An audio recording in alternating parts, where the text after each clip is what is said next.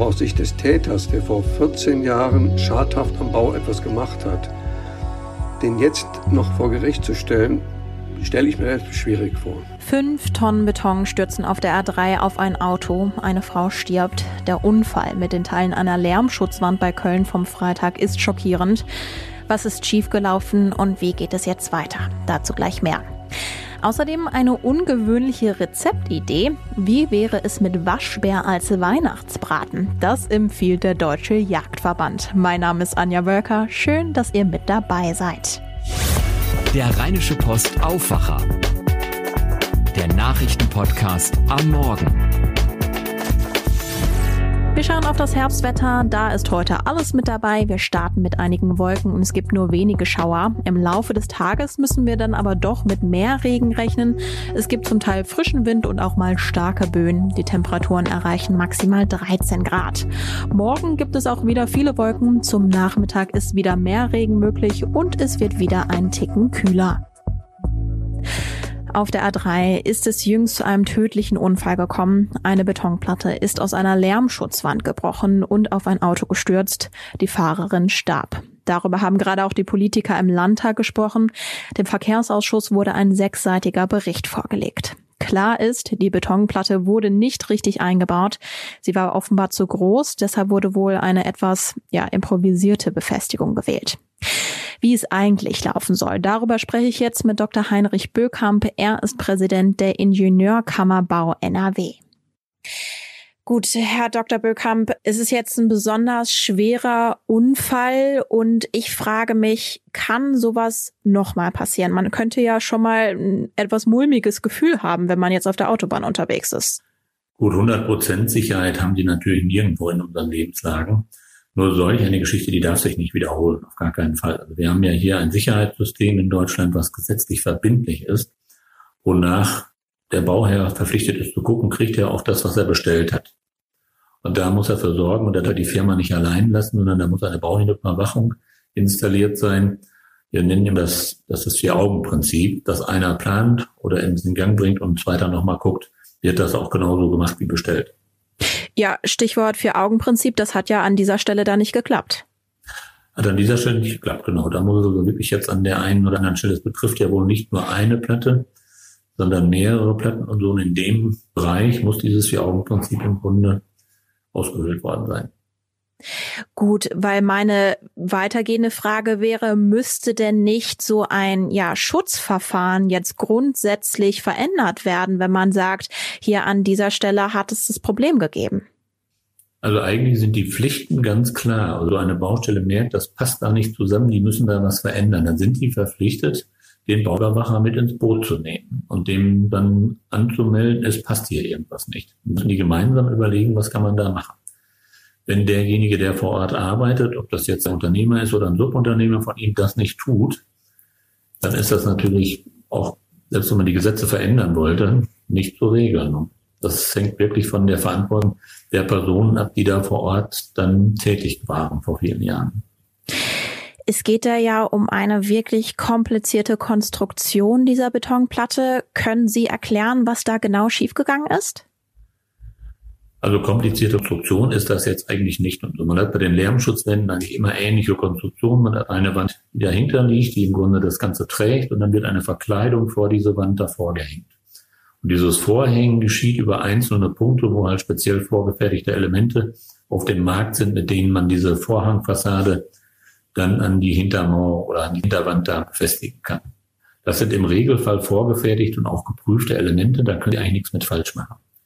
Wenn man aber abweicht von diesen geprüften Elementen und sich selber was herstellt, dann ist natürlich diese Prüfung des Elementes nicht da gewesen und dann wissen Sie nicht, hält dieses Ding oder hält es eben nicht. Jetzt wurde zuletzt zweitausenddreizehn die Lärmschutzwand kontrolliert. Eine Kontrolle für zweitausendneunzehn wurde verschoben, weil es bei der letzten Kontrolle die Note sehr gut für die Konstruktion gab. Wie kann das denn sein, dass das dann nicht aufgefallen ist bei dieser Kontrolle? Ja. Also die Note sehr gut hätte es nicht geben dürfen, wenn man diese Stellen gesehen hätte. Also man da, wie eigentlich die Norm, die ja diese Bauwerksprüfung beschreibt, die spricht ja von einer handnahen Prüfung. Sie müssen eigentlich an jede Stelle, die sicherheitsrelevant ist, so nah dran, dass Sie sie sehen können. entweder mit Hilfsmitteln oder Sie können direkt schon da reinschauen. Das ist hier wohl dann nicht passiert. Wenn ich also richtig verstehe, es gab nicht nur das Problem bei der Konstruktion, dass es damals nicht gemeldet worden ist, dass da was ja anders verbaut worden ist, und dann B, die Kontrolle im Jahr zweitausenddreizehn ist dann auch schiefgegangen. Die ist dann in dem Sinne auch schiefgegangen, ja. Würden Sie denn jetzt sagen, aus dem Fall müssen die und die Konsequenzen gezogen werden? Also Konsequenzen insofern, dass man wirklich dieses Vier-Augen-Prinzip lebt, dass man also eigentlich dafür sorgen muss, dass derjenige, der da zu überwachen hat, dass der zum Schluss nochmal bestätigt, dass er diese Überwachung auch in vollem Umfang gemacht hat, dass das sichergestellt ist. Ja, dann ganz herzlichen Dank, Herr Doktor Bökamp, für das Gespräch. Okay, alles klar. Blicken wir nochmal auf die Politik. Dafür spreche ich mit meinem R P-Kollegen Reinhard Kowalewski. Guten Morgen, Reinhard. Schönen guten Morgen. Jetzt gab es gestern die aktuelle Viertelstunde im Landtag. Inwiefern hat sich dann der Verkehrsminister Hendrik Wüst dazu geäußert? Also der Verkehrsminister ist zutiefst erschüttert über dieses Unglück. Darüber, dass die Frau da gestorben ist, die sechsundsechzig Jahre alte Kölnerin. Er hat die Fakten vorgestellt, ruhig, er hat Fotos gezeigt, er hat Zeichnungen gezeigt. Und alle sind sich einig, dass man jetzt überprüfen muss, gibt es auch ähnliche Probleme an ähnlichen Baustellen. Wir müssen ja auch sehen, es gibt eine Reihe von Autobahnen in N R W, wo man wegen der vielen Staus im Moment den bisherigen Standstreifen zu einer Fahrspur umgewidmet hat. Und dadurch ist die Problematik natürlich viel härter als früher, weil wenn auf den Standstreifen was fällt, ist das, die, das Risiko, dass man damit äh, ein Auto beschädigt, das fährt, natürlich extrem niedrig. Äh, aber wenn eine ganz normale Fahrspur ist, ist, da, ist die Gefahr viel größer. Heißt, gibt es denn jetzt die nächsten politischen Schritte, die schon angekündigt worden sind, um beispielsweise äh, so eine Spur dann tatsächlich nicht mehr freizugeben, dass da, da nichts passieren kann? Nein, das wäre falsch. Also natürlich kann man nicht die ganze Autobahn oder ganze Fahrspuren sperren, weil jetzt einmal eine ganz dicke Platte runtergefallen ist. Man muss das jetzt sauber überprüfen, aber der Kölner Autobahnring ist eines der meistbefahrenen Straßenbaugebiete von ganz Europa. Also wir können jetzt nicht ganze Fahrspuren jahrelang sperren, nur weil wir denken, es könnte irgendwann mal eine Platte runterfallen. Jetzt läuft ein Verfahren wegen fahrlässiger Tötung gegen Unbekannt. Und klar ist schon, dass zwei Firmen irgendwie involviert sind. Eine Firma hatte zweitausendsieben die Stützwand errichtet, eine andere hat die Betonplatte gefertigt und beide Firmen sind jetzt insolvent. Wie groß sind jetzt die Chancen, dass am Ende jemand ins Gefängnis kommt? Ich glaube, am Ende sehr niedrig. Zum einen muss man ja erstmal rauskriegen, wer war es wirklich. Im Zweifelsfall werden sie sich ja gegenseitig widersprechen. Der eine sagt, der andere war es. Also es ist nicht ganz einfach, sowas überhaupt zu beweisen nach insgesamt, wenn ich das jetzt richtig im Kopf habe, dreizehn oder vierzehn Jahren. Das andere ist, dass an sich fahrlässige Tötung schon verjährt ist. Also ich habe gerade recherchiert. Ähm, an sich ist eine fahrlässige Tötung nach fünf Jahren verjährt. Ich weiß natürlich nicht, an sich ist der Tod ja erst jetzt eingetreten, ob die Verjährungsfrist erst jetzt beginnt. Aber aus Sicht des Täters, der vor vierzehn Jahren schadhaft am Bau etwas gemacht hat, den jetzt noch vor Gericht zu stellen, stelle ich mir relativ schwierig vor. Was muss man jetzt also aus diesem schrecklichen Unfall für eine Konsequenz ziehen? Also die, die Tatsache, dass es der erste Vorfall ist seit fünfzehn Jahren oder noch längerer Zeit, zeigt, dass es an sich sehr, sehr, sehr unwahrscheinlich ist, dass sowas nochmal passiert. Das sagt auch das Land, auch N R W. Sie haben sechs Platten gefunden, die ähnlich eh vermurkst da ähm, angebracht worden sind. Sie wollen jetzt auch überall prüfen, ob es ähnliche Probleme gibt. Aber ich glaube, am Ende ist das Risiko relativ überschaubar. Also ich denke, die Hauptkonsequenz ist, dass man einfach in seinem Privatleben gucken muss, gibt es Risiken, die man vermeiden kann. Also wir haben zum Beispiel zu Hause Brandschutzmelder. Da tue ich alle zwei Jahre neue Batterien rein. Das bringt, sagen wir mal, hunderttausend Mal mehr, als wenn ich mir jetzt Sorgen mache an der Autobahn, ob da vielleicht eine Platte runterkommt. Genauso ist Corona-Schutz auch eine richtige Sache. Wogegen die Sache da an der Autobahn, die ist fürchterlich, sie ist schrecklich für die Familie und natürlich erst recht für die Frau, die gestorben ist. Aber es ist ein totaler Einzelfall. Jetzt richten wir unseren Blick auf ein ganz anderes Thema. Es sind nur noch vierunddreißig Tage, dann ist Weihnachten. Und auch wenn diesmal nicht mit allen Verwandten gefeiert werden kann, gibt der Deutsche Jagdverband uns einen Kochtipp für die Festtage. Der Titel: Ein bärig guter Braten? Fragezeichen.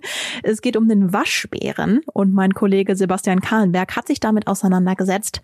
Sebastian, soll jetzt also am vierundzwanzigsten Dezember überall in Deutschland Waschbär aufgetischt werden? Ja, also die Studie, auf die diese Meldung zurückgeht, wurde an der Universität in Leipzig äh, durchgeführt. Und wenn es nach denen geht, kann auf jeden Fall auf den Tischen zu Weihnachten in den deutschen Haushalten Waschbär aufgetischt werden. Denn die haben anhand von äh, fünf Waschbären aus dem Leipziger Umland die Qualität des Fleisches untersucht und sind zu dem Ergebnis gekommen, dass das Fleisch durchaus hochwertig ist und Potenzial für die deutsche Küche bieten könnte. Gut, spielen wir mal mit dem Gedanken, ich möchte jetzt Waschbär kochen. Was muss ich als erstes dafür machen? Ja, da der Waschbär zum Allesfresser zählt, ähnlich wie das heimische Wildschwein, muss auf jeden Fall vorher ein Trichinenbefall ausgeschlossen werden. Ich möchte da nicht allzu sehr ins Detail gehen. Es sind äh, kleine Fadenwürmer, die den Körper befallen. Das möchte man natürlich vermeiden. Und man schickt dann eine Probe an das Veterinäramt oder einen amtlichen Tierarzt und der kann dann ähm, einen Trichinenbefall ausschließen. Und sobald dieser Befund vorliegt, kann das Fleisch freigegeben werden für die Nutzung. Also ich kann die Reaktion einiger unserer Hörer jetzt nicht hören. Ich vermute aber, dass einige vielleicht innerlich aufgeschrien haben bei diesem Thema. Was sagen denn Naturschützer zum Waschbärbraten? Ja, ich habe mit äh, Birgit Königs gesprochen. Die ist die Sprecherin des äh, Naturschutzbundes in N R W. Und grundsätzlich sagt sie, natürlich setzt man sich für nachhaltige und sinnvolle Nutzung von Tieren ein, die erlegt wurden. Also wenn man ein Tier denn erlegen muss, dann soll es natürlich auch so gut wie möglich genutzt werden. Und dazu gehöre natürlich auch die Nutzung in der Küche. Bei Waschbären sieht man das aber kritisch. Der Waschbär steht in N R W auf der Jagdliste und dagegen setzt sich der Naturschutzbund ein. Man möchte, dass der Waschbär nicht mehr auf dieser Liste steht.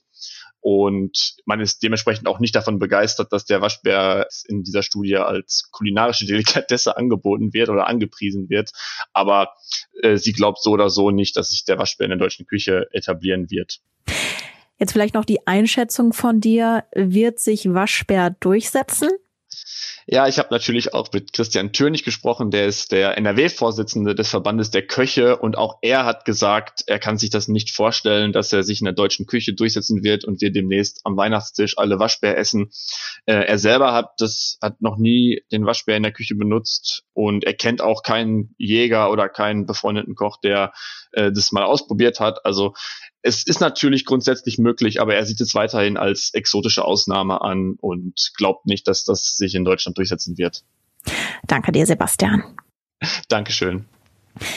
Und jetzt bekommt ihr die Nachrichten aus der Landeshauptstadt, die Düsseldorfer Nachrichten von Antenne Düsseldorf. Hi. Schönen guten Morgen, ich bin Philipp Klees und das sind die Themen, die Düsseldorf an diesem Donnerstag bewegen. Die Fleherbrücke, die unsere Stadt mit Neuss verbindet, muss durch einen Neubau ersetzt werden. Die neue Brücke soll in den kommenden zwanzig Jahren entstehen. Das hat Straßen N R W mitgeteilt. Eigentlich war geplant, die bestehende Brücke zu sanieren. Die Arbeiten laufen bereits seit mehreren Jahren. Grund für die Planänderung ist ein neues Gutachten. Das besagt, dass es technisch überhaupt nicht möglich sei, die Brücke so zu reparieren, dass sie wieder für den sechsspurigen Verkehr freigegeben werden kann. Das Land hat nach Angaben von Straßen N R W darum die Planungen für eine neue Brücke bereits aufgenommen. Die Sanierungsarbeiten laufen jedoch erst einmal weiter. Ab Januar soll der Verkehr dann zumindest wieder zwei- statt einspurig in beide Richtungen rollen können.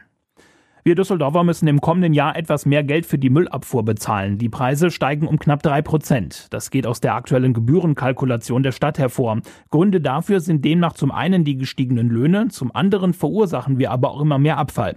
zwei Prozent mehr Restmüll, sechs Prozent mehr Sperrmüll, das ist die Bilanz dieses Jahr, die sich jetzt auch bei den neuen Gebühren bemerkbar macht.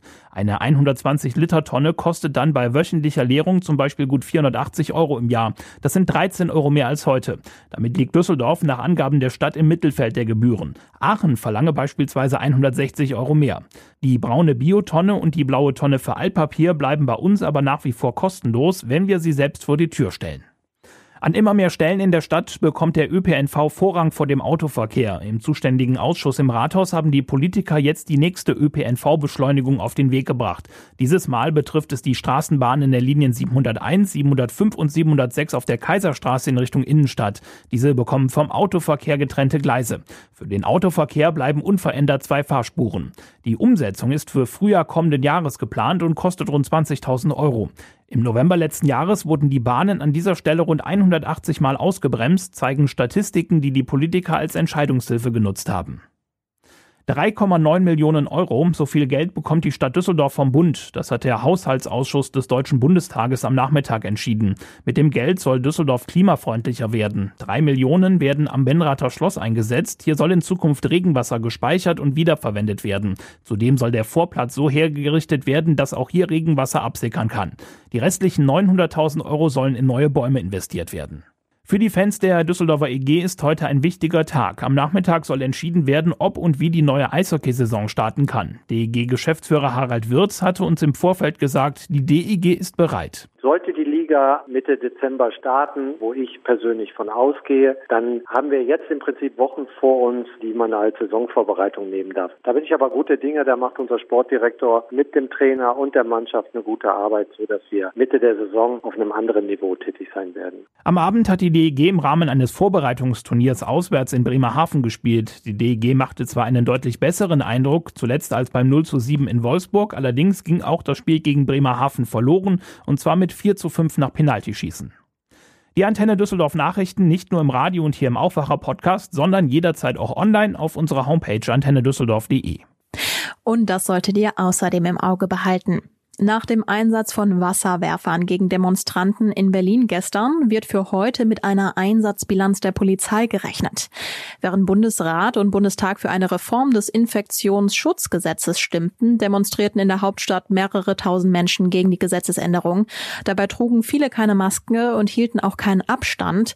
Es kam zu Auseinandersetzungen mit der Polizei und Festnahmen im dreistelligen Bereich.